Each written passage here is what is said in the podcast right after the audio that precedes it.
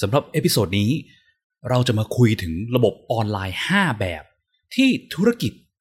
มักจะสร้างกันนะครับ ความยากและ challenge ในด้าน user experience design ปัญหาที่มักจะเกิดขึ้นในเรื่องการใช้งาน และสิ่งที่ควรจะต้องคำนึงถึงในการออกแบบ เพื่อที่จะได้มั่นใจว่า คนที่เข้ามาใช้งาน สามารถที่จะใช้งานมันได้ และระบบที่เราสร้างมานี้เป็นระบบที่ตอบ โจทย์ให้ผู้ใช้ของเราจริง ๆ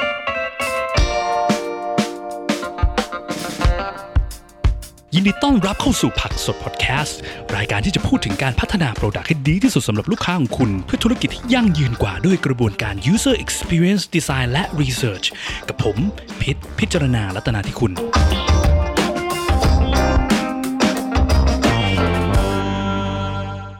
สวัสดีครับ ยินดีต้อนรับเข้าสู่ episode นี้ที่เราจะพูดถึง ระบบออนไลน์เนาะหลักๆก็คือว่า ไม่ว่าจะเป็นมือใหม่ในการสร้างระบบออนไลน์ ระบบดิจิตอลนะครับ หรือว่าเป็นคนที่สร้างระบบอยู่แล้ว และระบบที่สร้างมามันมีปัญหาเกี่ยวกับการใช้งานของ user user ไม่ใช้ user ใช้งานไม่ได้ โดยหลักๆก็จะพูดถึง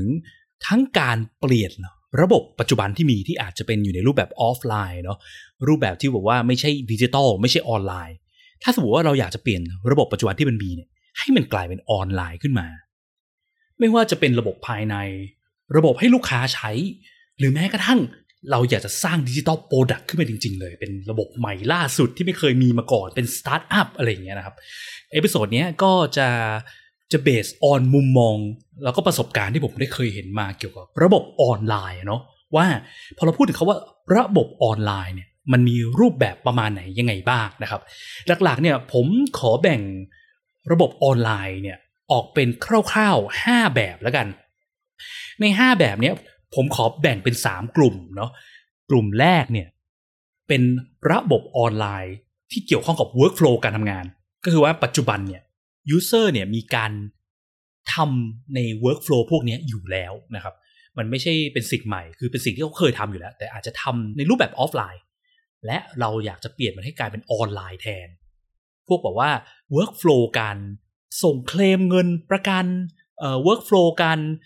ลางานอย่างเงี้ย workflow อะไรต่างๆนะที่มันเป็นสิ่งที่ถึงแม้ไม่มีระบบออนไลน์ คนก็ต้องทำมันอยู่ดี แต่ว่าอาจจะต้องทำโดยการใช้ใช้กระดาษ ใช้แบบฟอร์ม อะไรต่างๆ นานาเนี่ยนะฮะหรืออาจจะต้องทำผ่านโทรศัพท์เงี้ยเช่นต้องโทรหา call center เพื่อทำอะไรอย่างเงี้ยนะครับ ซึ่งเดี๋ยวผมก็จะพูดถึง ระบบเกี่ยวกับ workflow เนี่ยสองประเภทนะฮะเดี๋ยวมาลงรายละเอียดกันอีกที กลุ่มที่สองบ้างก็คือพวกระบบเกี่ยวกับการขายของขายของขายของเลยเนาะไม่ว่าจะเป็นระบบที่แบบว่าเราเปิดร้านขายของทางออนไลน์เนาะหรือว่าจะเป็นระบบหน้าร้านเราอะไรเงี้ยหรือเราเป็นโรงงานผลิตอะไรต่างๆนานาเราต้องการนำข้อมูลเกี่ยวกับโรงงานเราไปตั้งในออนไลน์เนาะให้คนแบบเข้ามาเสิร์ชหาข้อมูลเกี่ยวกับเราได้อะไรเงี้ย หลักๆ กลุ่มนี้คนที่เราเสิร์ฟเนี่ยจะเป็นคาว่าลูกค้าหรือ customer หรือ client เนี่ยจริง ๆ เลย มีเพื่อขายของนะกลุ่มนี้ แล้วก็กลุ่มสุดท้ายเนี่ยขอแยกเป็นกลุ่มต่างหากของมันเลยนะครับ ก็คือพวกสตาร์ทอัพเนาะเพราะว่าอะไรเดี๋ยวจะมาพูดถึงให้ฟังกันอีกที นั่นคือ 3 กลุ่ม 5 แบบเนาะกลุ่มแรกคือเกี่ยวกับ workflow การทำงานใช่ไหมคือ flow ที่มันมีอยู่แล้วนะครับกลุ่ม 2 คือกลุ่มที่เกี่ยวกับการขายของขายของ แล้วก็กลุ่ม 3 คือกลุ่มเกี่ยวกับพวกสตาร์ทอัพขอไปยังกลุ่มแรกก่อนเลยแล้วกันนะครับ กลุ่มที่เกี่ยวกับ workflow หรือพวกระบบที่มันเกี่ยวข้องกับระบบงาน และไอระบบงานเนี่ยผมแยกมันออกเป็น 2 แบบนะครับหนึ่งคือสำหรับ internal หรือคนภายในองค์กรใช้ 2 คือสำหรับ external หรือว่าสำหรับลูกค้าใช้นะครับ ทีเนี้ยมันเป็นยังไงบ้างระบบคนภายในระบบภายนอกเนี่ยระบบแรกก่อนละกัน ระบบสำหรับคนภายในเนาะก็หลักๆที่มักจะเห็นกันบ่อยที่สุดก็น่าจะเป็นพวกแบบเช่น ระบบแบบ HR เงี้ยระบบของฝ่ายบุคคลเนาะให้คนพนักงานในองค์กรใช้ใช่ไหมระบบ HR ทำอะไรบ้างก็เช่น แบบเป็นระบบลางาน ระบบออขอหนังสือรับรอง ระบบเช็คยอดเงินเดือน ขอสลิปเงินเดือน ระบบ ลาป่วยระบบเบิกเงินอะไรเงี้ยนะครับ มันเป็นระบบที่ถ้าองค์กรไม่ใหญ่มากก็จะเป็นออฟไลน์ใช่ไหมคือทำเป็นแบบ manual มีเรื่องจะเบิก มีเรื่องจะอะไรก็วิ่งเข้าไปหาคนที่เป็น HR บริษัทให้เขาทำกระดาษทำ paper อะไรเงี้ยให้ พอวันดีคืนดีอยากจะเปลี่ยนพนักงานเริ่มเยอะเนะอยากจะเริ่มเปลี่ยนไปใช้ระบบทางออนไลน์นะครับแต่ว่ามันก็ไม่ใช่มีแค่ระบบ HR เนะมันก็จะหมายถึงระบบอื่น ๆ ด้วยคือหลักๆ ระบบแบบแรกเนี่ยคือระบบที่มันเคยมี workflow ของคนภายในใช้เนี่ย เป็นออฟไลน์มาก่อน แล้ววันดีคืนดีอยากเปลี่ยนเป็นออนไลน์เนาะซึ่งคาว่าองค์กรในที่นี้ก็ไม่ได้หมายถึงองค์กรที่เป็นธุรกิจอย่างเดียวเนาะแม้กระทั่งองค์กรเช่น มหาวิทยาลัยอย่างเงี้ย workflow ของคนในองค์กรมหาวิทยาลัยก็ก็ได้แก่พวกแบบว่าระบบลงทะเบียนมหาวิทยาลัยใช่ไหมระบบที่นักศึกษาสามารถเข้าไปเลือกวิชาเรียนได้ แล้วก็ลงทะเบียนวันที่เปิดรับอะไรเงี้ย ไปเลือกนู่นนี่นั่นไปเช็คเกรดเช็คอะไรอย่างเงี้ยครับมันเป็น workflow ที่ถึงแม้ว่าไม่มีระบบออนไลน์ มันก็มี need อยู่แล้ว need มันสำคัญมากเพราะมันเป็น core หลักที่ staff ภายในหรือคนภายในเนี่ย มี need ที่ต้องทำไม่ว่ายังไงเขาก็ต้องทำทีเนี้ยจาก episode ที่แล้วเนอะเราพูดไปว่าสิ่งสำคัญของการสร้าง product ให้คนใช้เนี่ยมันก็จะมี 2อย่างก็คือ useful กับ usable ใช่ไหม useful คือตรงตาม need ของคนใช่ไหม ส่วน usable เนี่ยก็คือว่าเมื่อตรงตามนี้ของคนแล้ว คนใช้งานมันได้ง่ายหรือยากแค่ไหนนะครับจะสังเกตเห็นว่าระบบแบบแรกเนี่ยระบบสำหรับคนภายในเนี่ยมันเป็นระบบที่ยังไงก็มีนิดเนาะเพราะมันเป็นสิ่งที่ยังไงคนในองค์กรก็ต้องทำดังนั้นเรื่องนี้เนี่ยไม่ใช่ชาเลนจ์เลย เราไม่จำเป็นต้องมานั่งกังวลว่าเฮ้ยเราสร้างระบบมาเนี่ยมันจะตรงตาม user need หรือเปล่า เพราะยังไงก็ตรงแน่นอนใช่ไหมคำว่า useful เนี่ยไม่ใช่ปัญหาเลยไม่ใช่ challenge เลย ปล่อยได้สบาย challenge หลักๆของระบบพวกนี้ คือเรื่อง usable มากกว่า การออกแบบต้อง make sure ว่ามันใช้งานง่าย มันสำคัญมาก เพราะว่าถ้าสมมติว่าระบบพวกนี้มันใช้งานยากขึ้นมาอย่างเงี้ยกลายเป็นว่าคนภายในองค์กรต้องใช้เวลาเยอะแยะมากมายกว่าที่ควรจะเป็น ประสบการณ์ที่ผมเคยเจอมาเนี่ยคือหลาย ๆ ที่เนาะ ไม่เคยสนใจระบบพวกนี้เท่าไหร่เพราะว่ามันเป็นระบบที่ให้คนภายในองค์กรใช้ไงมันไม่ใช่ระบบที่ให้ลูกค้าข้างนอกใช้ เพราะว่าถ้าระบบให้ลูกค้าข้างนอกใช้ แล้วมันใช้ยากเนี่ยมันเสียหน้าตาเราบริษัทใช่ไหมระบบคนภายใน อุ้ยคนภายใน เดี๋ยวจัดคอร์ส training ไป เดี๋ยวให้ HR ไปสอน เดี๋ยวให้เรียนรู้ด้วยตัวเอง เดี๋ยวทำคู่มือโหลดไปนั่งอ่านเอาเองแล้วกัน หรือว่าใช้ไม่เป็นก็ลองถามคนข้างเอา หรือให้โทรถามแผนก HR เอาเอง หรือโทรถามฝ่ายทะเบียนคณะเอาเอง ไม่เห็นจำเป็นที่จะต้องไปนั่งลงทุนมากมายเพื่อทำดีไซน์ให้มันดีเลย สิ่งที่มันเกิดก็คืออะไร สิ่งที่มันเกิดคือกลายเป็นว่าไอ้เวลาที่คนต้องเสียกับการเรียนรู้ หรือว่าคอสในการที่ต้องทำคลาสเทรนนิ่งและถ้ายิ่งระบบมันซับซ้อนมาก มันแปลว่าคนถึงเทรนไปก็ยังใช้ไม่เป็นอยู่ดีใช่ไหมสุดท้ายก็ต้องโทรหา call center โทรหา HR ไอ้จุดนี้เป็นจุดที่องค์กรหลาย ๆ ครั้งเนี่ยไม่ไม่ใช่มองเห็นกันนะว่า อ้เวลาของพนักงานที่มันเสียไปเนี่ยกับการที่เขาใช้ระบบพวกนี้ไม่เป็นเนี่ยมันเป็นคอสเยอะขนาดไหนนะครับ โดยเฉพาะอย่างยิ่งระบบพวกนี้อย่างที่บอกมาระบบ HR เนี่ยมันไม่ใช่ business มันไม่ได้สร้างเงินให้บริษัทนะมันเป็นระบบที่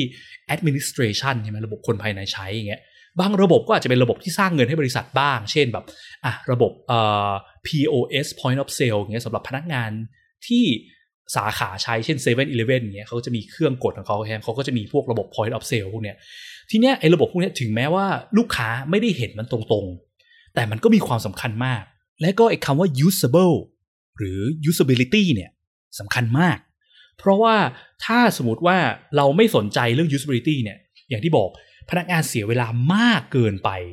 มันกลายเป็นว่าคอสของบริษัทเราที่เราเสียเวลาจ้างพนักงานคนนี้มาทำงานใช่ไหมมาสร้างเงินให้บริษัท กลายเป็นก็ต้องไปเสียเวลามากขึ้นเป็นพิเศษ กับการงกงกเงินเงินหาวิธีใช้ตัว tools พวกเนี้ยเนาะเพราะมันใช้ยากเกินไป ใช้หลายทีก็ยังจำวิธีใช้ไม่ได้เลยอะไรอย่างเงี้ยนะครับคอสของการทำเทรนนิ่งก็เช่นเดียวกัน ยิ่งระบบซับซ้อนมากคอสในการสร้างระบบเทรนนิ่งก็มากตามไปด้วยแต่มันก็ไม่ใช่แค่นั้นด้วยใช่ไหมครับ คือพอเวลาที่คนใช้ไม่ได้เนี่ย คนก็ต้องโทรหา HR โทรหา HR ก็เป็นคอสอีกพนักงาน HR แทนที่จะไปทำอย่างอื่น กลายเป็นว่าก็ต้องมานั่ง support ในเรื่องตรงนี้แทน จากประสบการณ์ส่วนตัวที่ผมเคยเห็นมาเนี่ยหลาย ๆ ระบบที่สร้างขึ้นมาแล้วไม่เคยใส่ใจเกี่ยวกับเรื่อง usability หรือการใช้งานง่ายเท่าไหร่เนี่ย มันกลายเป็นว่าไอการที่เราให้ workflow พวกนี้ไปทำออฟไลน์ ไปทำกับกระดาษ ไปเดินเจอไปคุยกับคนเนี่ย อาจจะประหยัด cost ได้มากกว่าการทำออนไลน์ด้วยซ้ำนะครับ อันนี้น่ากลัวเหมือนกัน ส่วนถ้าเราพูดถึงระบบอย่างเช่นพนักงาน7 e เ e ่ e อเงี้ยระบบ POS เงี้ยหลาย ๆ ครั้งระบบที่มันอยู่ใกล้ลูกค้าเงี้ยถึงแม้ลูกค้าจะไม่ได้ใช้ตัวระบบเอง แต่มันเป็นระบบที่พนักงานใช้ต่อหน้าลูกค้าใช่ไหมถ้ายิ่งระบบมันยากซับซ้อนมันใช้งานยาก มันมีปุ่มที่พนักงานมักจะกดผิดบ่อยๆอย่างเงี้ยมันก็ทำให้กระทบต่อ customer experience เหมือนกันใช่ไหมคือพนักงานแทนที่จะใช้เวลาคิดเงินแล้วปิดการขายได้ภายในแบบ 30 วินาทีถึง 1 นาทีอย่างเงี้ย อาจจะต้องกลายเป็นใช้2นาที3นาทีดีไม่ดีพนักงานกดผิดกดถูก ไม่รู้ว่าต้องกดยังไง ต้องไปวิ่งเรียกผู้จัดการสาขามาช่วยสอนอย่างเงี้ย กลายเป็นใช้เวลามากขึ้นไปอีก ลูกค้าก็บ่นใช่ไหมการรับลูกค้าได้ก็แย่ลงไปอีก แทนที่เราจะรับลูกค้าได้แบบชั่วโมงหนึ่ง30 คน อาจจะกลายเป็นชั่วโมงหนึ่งเหลือแค่ 15 คน 10 คนเงี้ยเสียโอกาสขายไปอีกนะครับมันกระทบ business แต่ business ไม่ค่อยวัดผลกันตรงนี้เท่าไหร่นะครับโอเค ระบบแรกพูดซะยาวเลยก็คือ ระบบ workflow แบบที่ 1 ระบบสำหรับคนภายในเนาะระบบที่ 2 เกี่ยวกับ workflow เหมือนกัน แต่สำหรับคนภายนอกแหละ ก็คือระบบเพื่อช่วยให้ลูกค้าทำ workflow อะไรบางอย่าง เช่น สมมติว่าอย่างธุรกิจ เช่นประกันเนี่ยธุรกิจประกันก็จะมี workflow ที่ลูกค้าต้องทำเช่น ติดต่อเคลมประกันใช่ไหมเเช็คยอดอต้องการจ่ายเบี้ยประกันประจำปีอย่างเงี้ยระบบธนาคารก็จะมี mobile banking app ใช่ไหม แอปให้ลูกค้าเข้ามาฝากถอนโอนจ่ายได้ เช็คยอดได้อะไรเงี้ย คือปกติ workflow ตรงนี้เป็น workflow ที่ลูกค้าต้องทำอยู่แล้ว ถึงแม้ว่าไม่มีระบบออนไลน์ ลูกค้าก็ต้องทำอยู่ดี แต่ว่าลูกค้าก็จะใช้ช n นลอื่นในการทำใช่ไหมเช่น ไปที่สาขาธนาคาร ไปที่ตู้ ATM อะไรเงี้ยครับหรือบางอย่างเนี่ยอาจจะเป็น workflow ใหม่เลยด้วยซ้ำคือเรารู้อยู่แล้วว่าลูกค้ามีนิดแรงมาก แต่มันทำไม่ได้เนาะเช่น ระบบไปรษณีย์ใช่ไหมคือไปรษณีย์สมัยก่อนเนี่ยระบบ tracking ระบบอะไรมันยังไม่มีเท่าไหร่คือแบบส่งไปรษณีย์ไปก็ตามบุญตามกรรมเนาะแต่เราก็รู้กันดีเนาะว่าตรงนี้มันมีนิดที่แรง คือใครๆก็อยากรู้ว่าของที่ส่งไปแล้วเนี่ยมันไปถึงไหนแล้ว จะถึงมือคนรับหรือยังอีกนานไม่จะถึง แต่ว่าทุกวันนี้ก็มีเลข tracking ใช่ไหมสามารถไปกรอกทางออนไลน์ แล้วก็เช็คและติดตามผลได้ หรือมีแอปพลิเคชันในการติดตามผลได้อะไรเงี้ยแบบที่2เนี่ย ระบบเพื่อให้ลูกค้าทำอะไรบางอย่างได้เนี่ยมันจะคล้ายๆ ระบบแบบแรกเนาะผมถึงได้รวมกันว่าเป็นระบบเกี่ยวกับ workflow คือมันเป็นระบบที่ flow การใช้งานเนี่ยมันเป็นสิ่งที่มันมีอยู่แล้ว เรารู้อยู่แล้วว่ามี needs นะครับถึงแม้ระบบไปรษณีย์เนี่ยเออระบบ track ติดตามการส่งไปรษณีย์เนี่ยมันอาจโอเค อาจจะเมื่อก่อนไม่มีใช่ไหมแต่ว่า need มันก็ค่อนข้างชัดเจนนะว่าลูกค้ามีความต้องการอยากจะเช็คว่าพัสดุที่ส่งไปถึงไหนแล้วอะไรเงี้ยนะครับ ระบบพวกนี้ก็แน่นอนเนาะถ้ามันยิ่งใช้ยากยิ่งแย่อันนี้กระทบกับ customer experience โดยตรงเลย แทนที่ลูกค้าจะสามารถทำอะไรง่ายๆได้ด้วยตัวเอง สุดท้ายใช้ไม่ได้ ก็ต้องกลับมาพึ่งพาพึ่งพิง call center เราอยู่ดีนะครับ หลายๆ ครั้งเนี่ยกลายเป็นว่าระบบที่มันไม่เสถียรอย่างเงี้ยคือดาวตลอดเวลา มันกลายเป็นว่าลูกค้าทำอะไรไม่ได้ ก็โดนลูกค้าด่าใช่ไหมกลายเป็นกระทบ customer experience ลูกค้าไปบอกต่อ กระทบต่อ reputation ของบริษัทอีก การจะทำระบบพวกนี้ให้ดีก็คือนอกจาก usability ต้องดีดีกว่าข้อแรกอีกเนาะเพราะว่าอย่างที่บอกข้อแรกมันเป็นพนักงานภายในใช้ มันก็ยังแบบโอเคทำให้ดีระดับหนึ่งพนักงานภายในเนี่ยยังมีความอดทนในการทนใช้ของที่ใช้ยาก มากกว่าลูกค้าข้างนอก จริงไหมเพราะพนักงานเขาถูกจ้างเข้ามาทำงานไงแต่สำหรับลูกค้าเนี่ยอย่างน้อยมันก็ต้องใช้งานได้ง่าย เทียบเท่ากับคู่แข่งของเราได้ เพราะว่าลูกค้าจะมีการ compare กันทุกวันเนาะเดี๋ยวนี้มีการแบบว่าโพสต์ทางออนไลน์โพสต์ทางพันทิปเงี้ยมีการอ่านรีวิวตลอด ถ้าเราทำแย่กว่าคู่แข่งมากเนี่ยมีโอกาสโดนนำไปโพนทะนาในโซเชียลมีเดียได้นะครับ แล้วก็ต้องระวังอย่างหนึ่งนะครับ คือ 2 ระบบที่พูดมาเนี่ยระวังคำว่ามันต้องมีออนไลน์ คือสาเหตุที่หลาย ๆ ครั้งอะจากประสบการณ์ที่เคยเจอมาก็คือว่าหลาย ๆ องค์กรเนี่ยสร้างระบบออนไลน์ เพียงเพราะว่าท่องไว้ในใจว่า เอ้ย มันต้องมีออนไลน์สิ การสร้างออนไลน์มันจะเป็นหน้าเป็นตาให้องค์กรเรา อันเนี้ยอันตรายมากเลยนะ เพราะว่าอะไรเพราะว่าสิ่งที่มันเกิดคือ เราแค่อยากจะสร้างแต่เราไม่ได้สนใจ user experience จริง ๆ ไม่ได้สนใจว่าคนจะใช้งานมันได้หรือไม่ได้ กลายเป็นว่าพอคนมันใช้ไม่ได้เนี่ย แทนที่มันจะเป็นหน้าเป็นตาสร้างอะไรให้เราเนี่ย มันทำร้ายเราเข้าไปอีกนะครับ cost ที่เกิดจากการที่ user คนใช้งานของเราเนี่ยใช้งานมันไม่ได้ ต้องมานั่งเรียนรู้เพิ่มเติม ต้องมานั่งโทรหา call center เนาะไม่ว่าจะเป็นทั้งคนภายในหรือคนภายนอกก็ตาม ยิ่งคนภายนอกยิ่งน่ากลัวเข้าไปอีกตัวที่ว่าเขาก็จะนำไปโพนทะนาใช่ไหมกลายเป็นแบรนด์ของเราอะเสียชื่อเสียงเราไปอีกทำร้าย business ไปเพียงเพราะว่าเราท่องว่าต้องมีออนไลน์ มันน่ากลัวมากเราต้องระวังว่าอย่าจะแค่สร้างระบบเพียงเพื่อให้เป็น tool ไปโปรโมทสร้าง image ให้องค์กรเรานะครับ แต่ว่าคนที่ต้องมา suffer ต้องมาทนทรมาน คือลูกค้ากับพนักงานภายในเนี่ยเพราะว่าสุดท้ายมันจะกระทบ business มากกว่าแค่ image ที่ได้นะครับ แถมดีไม่ดีเสีย image เข้าไปอีกนะครับ ก็ขอจบภาคแรกนะครับของระบบออนไลน์ทั้ง 5 แบบ ไว้เท่านี้ก็แล้วกัน แล้วเดี๋ยวใน episode หน้ามาพบกับอีก 3 ระบบที่เหลือนะฮะ ถ้าเห็นว่าพอดแคสต์นี้มีประโยชน์กับคุณนะครับ อย่าลืมกด Follow ในช่องทางที่คุณ รับชมรับฟังด้วยนะฮะ แล้วก็ถ้าเกิดมีคอมเมนต์ มีไอเดีย มีคำถาม มีสิ่งที่อยากฟังเพิ่มเติมนะครับ สามารถกดที่ลิงก์แนะนำติชมพอดแคสต์ที่อยู่ในรายละเอียดของ episode นี้ เพื่อให้ feedback กับเราได้นะครับ แล้วพบกันใน episode หน้าครับ สวัสดีครับ